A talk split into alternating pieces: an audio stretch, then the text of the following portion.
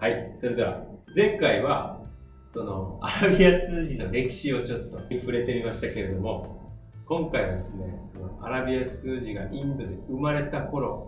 まあ、くしくも同時期にギリシャにいた数学の天才ピタゴラス、そこに光を当てながら、その後だいぶ時間が経って流れ流れアラビア数字がヨーロッパに入ってくるんだけれども、まあ、そこもいろんな苦労挫折があったっていう話もちょっと紹介しつつ、この数字っていうのがどうやって今当たり前になってきたかっていうのに最後つながればいいかなと思うので、その辺紹介したいと思います。まあ、ピタゴラスの話先にしようかな。えっと、紀元前ごひゃくねん頃の人なんですよ。もう本当にこの頃あたりからあのゼロを含むこのゼロからきゅうという数字が使われ始めたんじゃないかと言われている、この時期に、まさにこの時期に生まれた人なんだけど、ギリシャとかローマ、まあ、特にギリシャ、ギリシャってもう学問の都市、学問の町、もうこの時代から全然格が違う。やっぱりギリシャには天才が実際にたくさん生まれてて、もう今の現代を形作る哲学の根本はこのギリシャから始まったと言っても過言ではないと言われているぐらい、古代のギリシャの哲学ってたった何百年の間になぜこんな天才が何人も生まれたっていうような状態なわけ。それに比較した言い方をあえてするんだけど、エジプトとかインドでももちろんいろんなことを考えて、であの学問のすごい人たちがいっぱいいるわけだし、だからこそ数字がそうやってね、あの発明されたりとかしてるはずなんだけれども、ヨーロ古代ギリシャとかその古代のヨーロッパの人たちとのこの思考の仕方を比較すると、ギリシャの人たちって今でいう例えば証明演繹法とかって言うんだけど、その A イコール B、B イコール C だったら A イコール C だって考えるこの考え方、ものの捉え方とかっていうのにものすごくこだわってる。だから、えっと、一つの物事を捉えて、それを論理で積み上げていく時のこの 論, 論理、そういう方法はもう完全にこのギリシャを素にしてるんだよね。で、これが今でも脈々と続いているけれども、エジプトとかインドとかは数字とかいろんなこう発展したやり方がたくさん生まれているにもかかわらず、これを証明するとか、なぜ理屈でこれが正しいのかとかっていう論法、論証とかっていうものにはやっぱあんまり関心が向かなかったみたいで、全部具体例なんです。最初の方でここに、えー、とひゃくかけるひゃくの土地があります。でここをこういうふうに分けるための方法はこうですっていうそのマニュアルが書いてる。もうまさになんか商人が一つのやり方を記録していって、それをなんか代々継いでいったみたいな感じ。それで商人だけじゃなくてその文明のが全体がそう、そういうもう本当に今考えたら円の面積とかさ、まあ、当時正確には求められてないんだけど、それに近しいやり方を発見してたりとか、なんかさっき言った複利計算だとかさ、もういろんな難しいことをなんかすごいいろんな実例で残してるから、そんなことまで分かってたんだってなるんだけど、多分当時のギリシャの人がこれを見たら、なぜそうなるかを彼らは分かっていないというふうに評価したかもしれない。要するにそうなるからそうだから OK みたいな感じで、どんどん柔軟にあの開発していこうとするエジプトとかインドとかアラビアに比べて、それはなぜそうなるのかって考えるこのギリシャを中心とするヨーロッパの人たち、そうがない、はっきりと全然やっぱ歴史的に違いが見て取れるんだって。そうなったらさ、このピタゴラス数字とかに対してやっぱりいろいろね、深いことを考えるわけ。さっき言ったろくは完全数、約数いち、に、さん、それを足すとその数字自身ろくになるということに対して神秘だ、美しいって考える感覚なんて完全にギリシャだよ、古代ギリシャ。エジインドとかからしたらその技術としての数字、計算、神秘とか、そのなんか本当になんか神々しいこと、ありがたいこと、これ世のこの世を作ってるのは何だって、同時期ではないけどその時期の哲学者としてタレスっていう人は世の中は水でできてると言ったとかさ、あの火と水と土と何とかとでできてるって言ったとか、ピタゴラスはこの世は数でできてるって言ったね。宇宙の全ては人間の主観ではなく数の法則に従うのであって、数字と計算によって解明できる。だからもう言葉にすると当たり前とも言えるかもしれないけど、今となってはね、その当時はさ、火でできてるとか水でできてるとか言ってるのに、いや違うと、数で全て解明できるみたいなことを言ってて、でこの人ね、そこから行き着いた結論が面白い。自然数って聞いたことあるでしょ。自然数っていうのはゼロも入れない整数、プラスの整数、いち、に、さん、よん、ご、いってんご とかさんぶんのいちとかは自然数じゃん。この自然数っていう名前自体もただの正の整数って言えばいいだけなんだけど、ピタゴラスは神が与えたものだと。これは神が創造したものが自然数で、それ以外の数字は数字ではないって言って、宗教みたいな考え方を整理していく。ちょっと理解しにくいんだけど、じゃあいちの半分はとかさんぶんのいちはとか、なんか当たり前の俺たち分かってるような感覚、ああいうのって整数と整数、要するに自然数と自然数の比で表したいちたいにで表現することによってにぶんのいちを考えるっていうか、数字はいちからいち、に、さん、よん、ごしか許さない、それ以外は数字じゃない、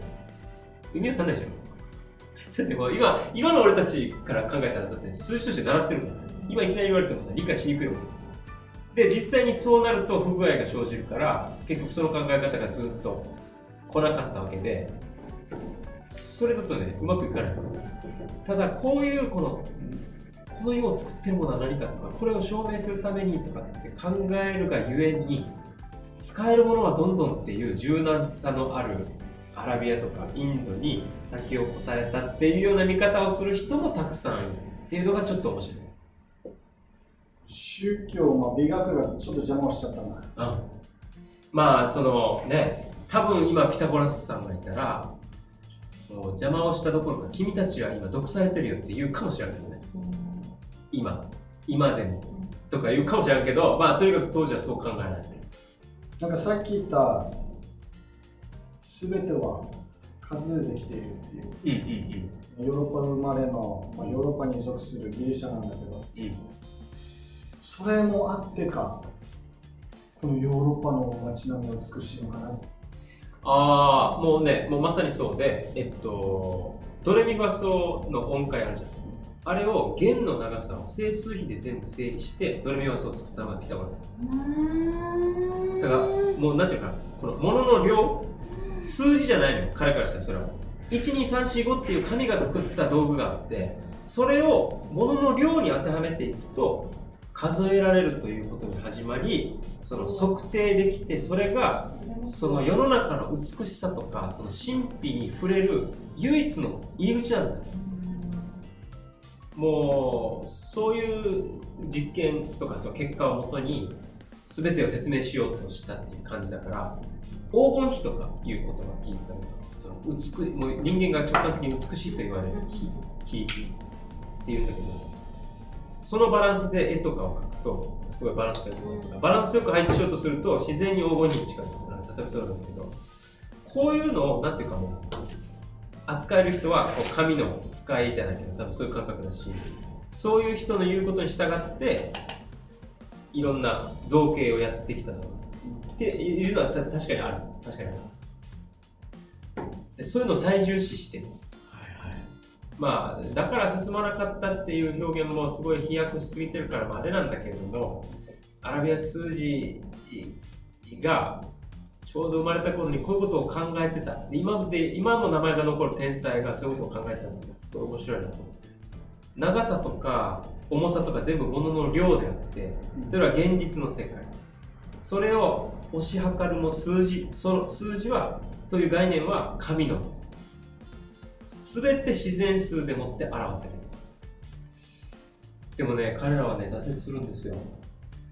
ピタゴラスの名前がついたピタゴラスの定理、覚えてる？あの直角三角形の話。に乗足すに乗はこの斜めの線のに乗になる。何かやった気がするでしょ。例えばね、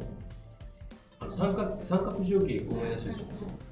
いちといちでに等辺三角形。そしたら斜めきれいにこう斜めかける。もうちょっとなんか正方形に斜めの線入れてるよね。もうすっごい単純な形。今の定理で言うといちのに乗足すいちのに乗はこの斜めのに乗になる。いちのに乗っていちじゃん。縦もういっこのいちのに乗もいちじゃん。ってことは足したになんだよ。で、斜めはってやったら、斜めのに乗がにになる。ということは、その斜めの長さはルートになんだね、答えが。いち対いち対ルートにってことね。ルート制約しか知らない。そう、ルート制約しか知らない。あ、そうか。そう、答えから言うとルートにってやって、ルートにってさ、小数で表せる いってんよんいちよん 数字なんだけど、それがよくわかんないから、とりあえずに乗してにになるから、ルートにとしましょう。でこれ感覚的にむずいから、やっぱ中学校の後半とか高校生に入って、それが深まっていくんだけど、自然数しか許さないピタゴラスは、ルートにという量は何なんだと。でもね、さんぶんのいちとかっていうのはいいんだよね。さんぶんのいちってさ、れいてんさんさんさんさんさんさんなんだけど、いち対さんで表現される長さ、量っていう感じで解決しちゃうわけ。だから何分のいちで片付けられる量は、全部そのピタゴラスの神の領域では OK。だけど、その分数で表せるもの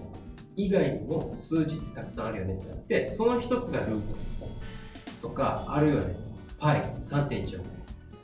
さんてんいちよんいちごきゅうにとかいうのがあるんだけど、あれはね、分数とかじゃない。もうなんか、世の中では理解できないみたいな、そういうあの理解があって、ルートとかパイに対してどう考えるか。これピタゴラスが乗り越えきれなかったの。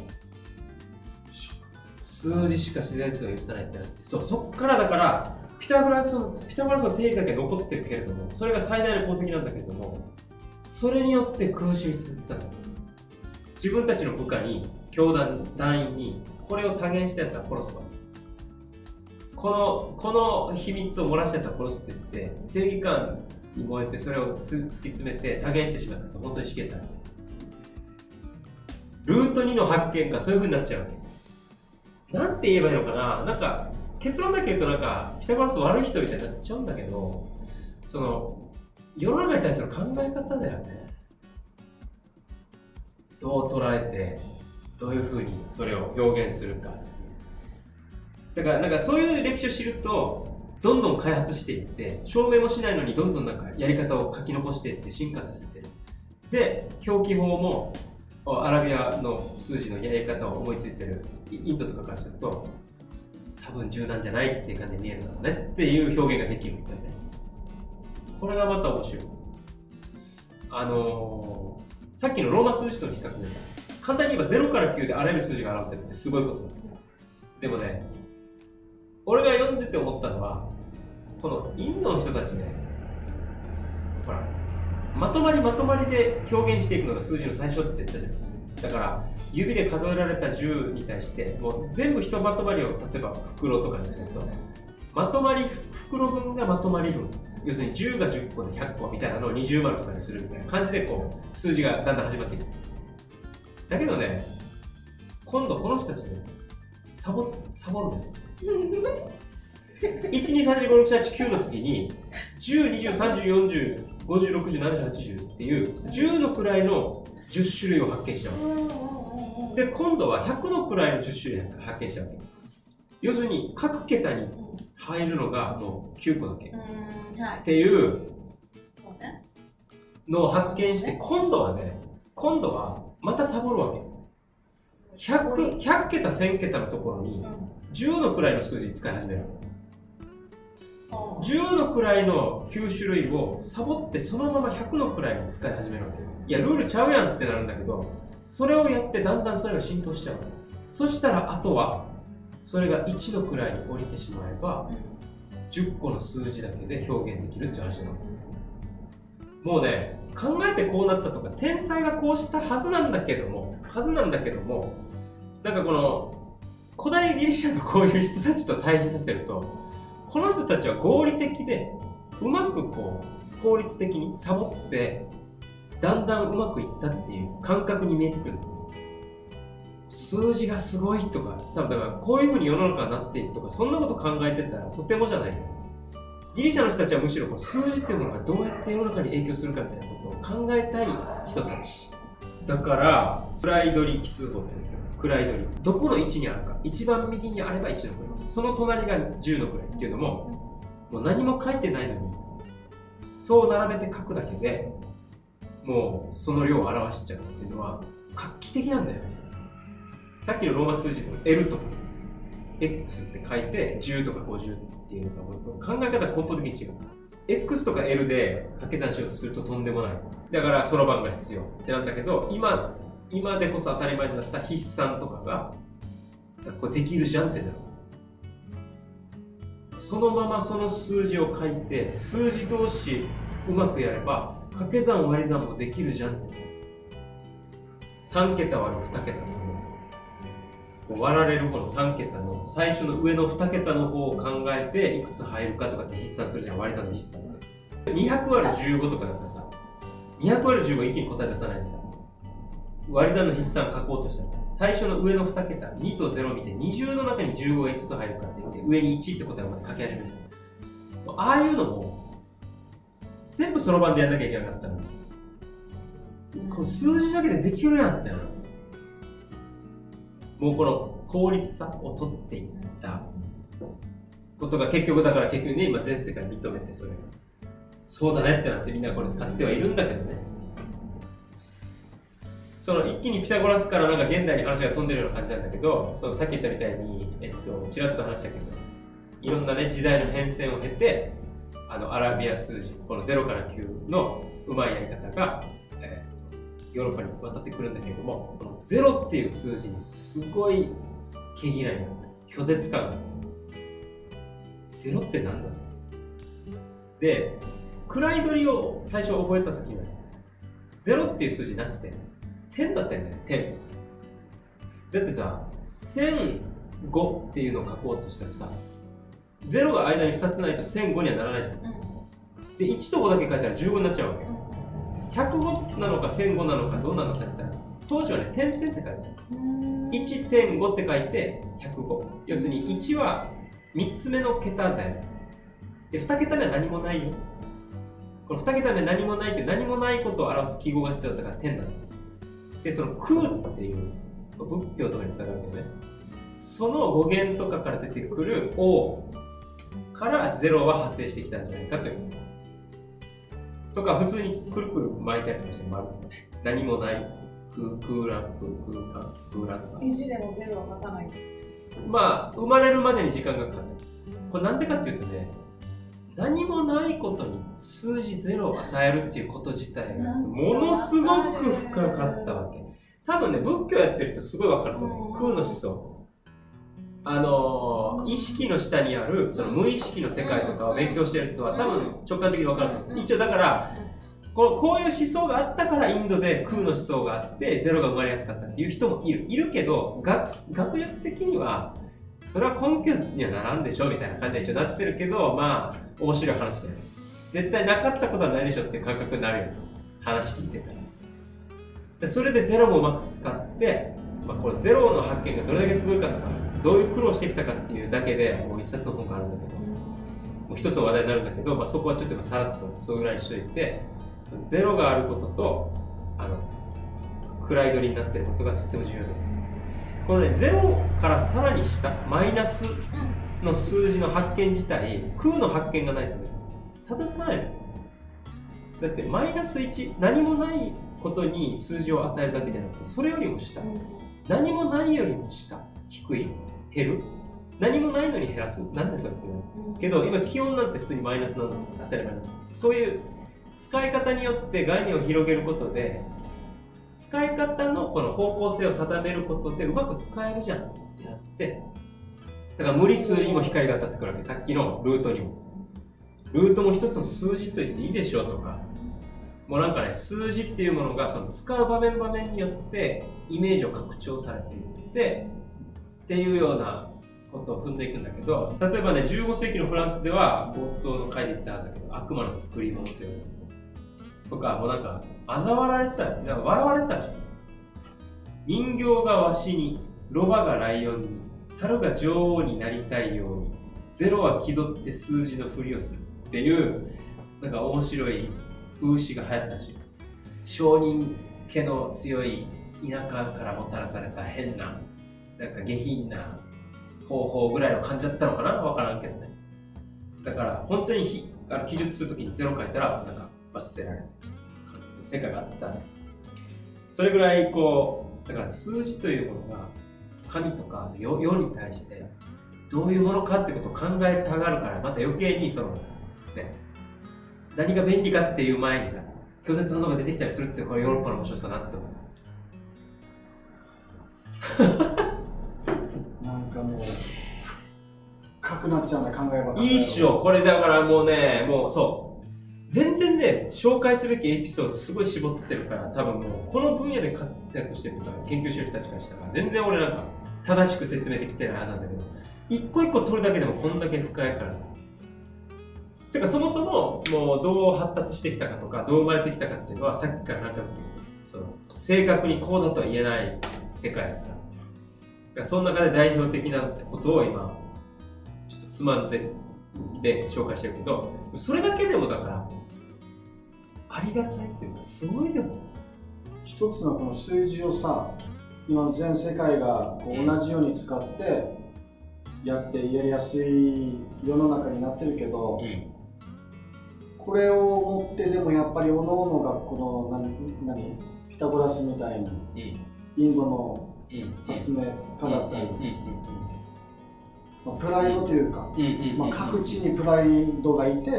うん、それがお金だなと思ったわけ、うん、あだからこの国と国が普通に争いもなくてこの共通し合えるものをやっていくなら、だったらそれだったらもうユーロもマネーでいいわけ。だけどほらイギリスみたいに自分たちのようなこのプライドを持って、そうそうそうそういや イーユー には加盟しませんと。日本も日本でじゃあね、日本のわざわざめんどくさいよね。冷凍冷凍毎日やってんだよだから、うん、変換変換を毎日やるのに統一はしない。そう。まああの話はそれちゃうけど、例えばね。うんあの自国通貨を持ってその国の政府が経済の全体を緩くコントロールするということがいかに大事かみたいな経済学 の, その歴史があるみたいなことを例えば話すとね、あのなんかいかにも今の問いに答えたような気になると思う。でも多分今言いたいことはそういうな単純なことじゃないでしょ。次のこの経済のあれでやっちゃうね、やりたいやりたい、お金とはみたいなね、うん、あそれいいかもしれない。なんでお金お金とはをまとめないのか。でもでもおい同じようなイメージ持つのはなんかすごい、俺も同じような感覚持ったの、うん、ただやっぱりお金を扱うにしてもやっぱ数だから、はいはいはい、もう数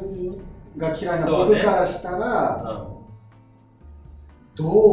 もう僕が本当に若いちっちゃい小学生の見たとして、うん、抵抗がかなりあって、うん、数に対して、うん、どう好きになるか、どう好きにさせるか、僕をね。いや、あのね、僕が、うん、ちょっと教育者として、うん、数が嫌いな子供を好きにさせる方法を聞いてて思ったのは、うんうん、まず誰にとっても、みんな好きな数字はあると思う。あーあるね、あるね、好きな番号にご、はいはいはい、とか、うん、好きな番号にななとかいちが好きとか、うん、俺はいちが好きとかね。じゃあさ、うん、その数になるように計算してみよう、うん、例えばね、うんうんうん、どう思ってたらななになる。いやね、あのね、めっちゃもうあの最後に話そうと思ってた話になっちゃうけど、うん、今この時点でね、一番最初に戻って数を持たないあのアマゾンの、その先住民たち、今も数を持たない人たち、彼らはね、やっぱり数を持つことを拒否するんだよ。教えようとして、とっても好意的にね、うん、ああ、そういう道具があるんだ、すごいねっていうし、多分価値も分かってくれる、うん。これを学べば、細かいことが分かるようになるのかもしれないっていうんだけど、やっぱ取り入れようとしないんだって。うん、それってね、ピタゴラスとかフランスで、うん、そういうさっき言ったみたいに数字が入ってきた時にゼロを毛嫌いする感覚、うん、となんか根底なんかなんか通じるものがあるかもしれないと思うし、もっと言うとよ、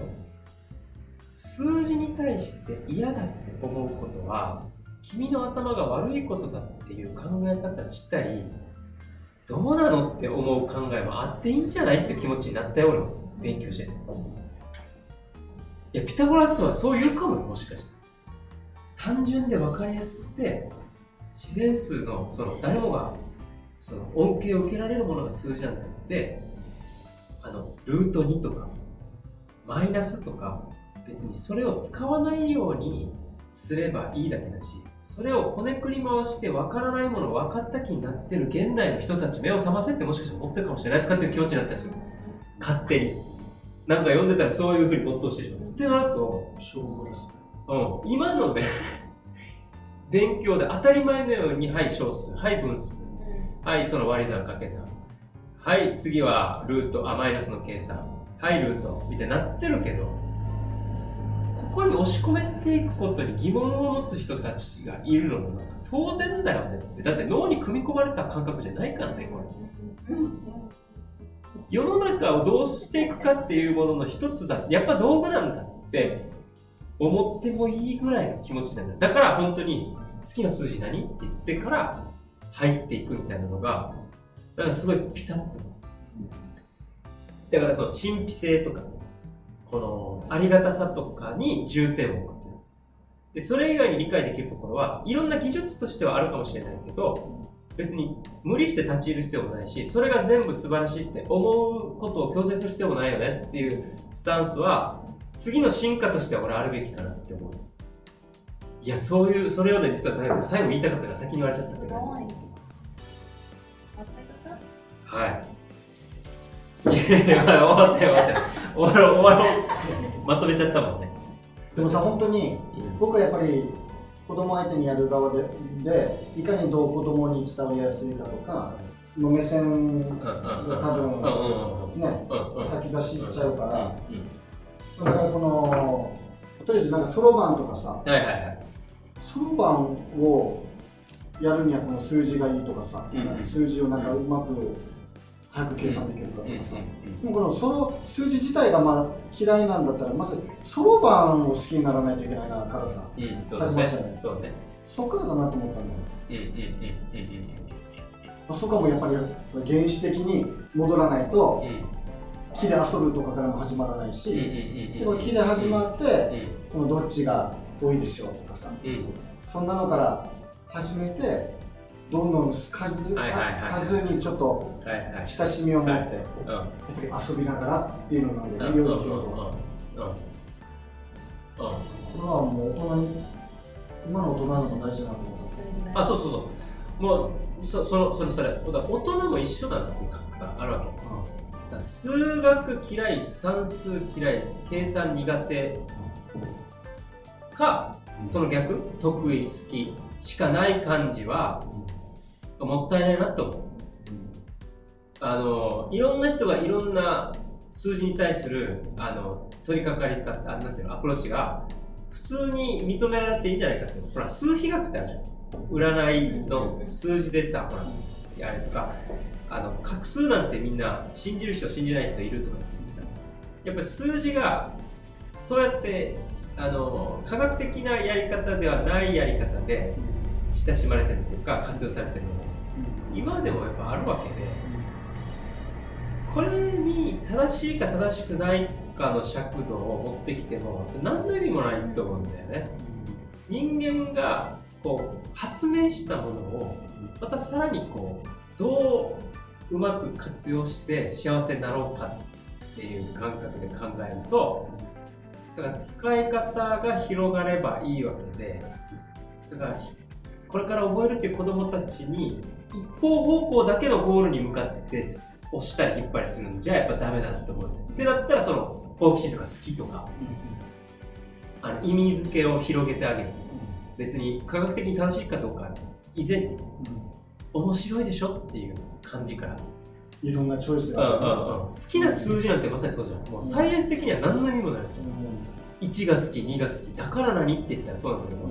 大人までみんなそうなっちゃうと、俺はもったいないなと。開発、せっかく発明した数字をもっと楽しんで幸せに使ったらいいなっていう感覚はある。うん、無償の思いだわ。なるほどね。いやー、まあちょっとね、まとめみたいになりましたけど。いやいや、締めやつ。まあもういい時間だからね、そろそろ。でも、はい、もう言いたいこと言った。ありがとう、おかげさまで。でそこまで思ってないと、勉強するまで。学びの原点、数字の世界ってタイトルコールしたけど、ただ単純にそう思った。学びの根本なんかなとか、数字いいなってぐらいの感じ。やってからやっぱ面白いってなると思う。そうなんですよ。まあだからこれからもちょっとね、いろいろ思いつきで突っ込んでみて、面白そうだなと思ったのを、まあ、リクエストももらいながらね、うん、ちょっとやってみようかなと思いますけど。でもね、数にちょっと興味持った。いいっしょ、いいっしょ。楽しんだ方がいい。だから興味持ったところからどんどん楽しんでいくべきだし、正しいかどうかのあれをやっぱり取っ払うのがすごい大事だなと思った。それはそれで学術的な話もすごい難しくて楽しんでる。いかに正しいかをこう積み上げていく世界もまた面白いって思う。そうじゃない方向に触れる占いとか数理学的なところを極めてる人たちもやっぱ面白いって思う。本当はそこまで話したりとかしたかったんだけど、ちょっとね、深入りしすぎると思うので、もうあらゆることもう、こればかりはもうクラス K から、はい、新たな子供のね、新たな計卒業数をね、うん、数の計算の仕方を生み出せる発明が出てくるのかっていう、ね、今後の楽しみそうだね、はい、そうだね、はい、いいまとめになりました。いいまとめになりました。ありがとうございます、うん、はい、はいはい、じゃあ数字を、さらに未来の数字を作りたいと思う方はぜひクラス K に来て議論しましょう、うん、今日はありがとうございました。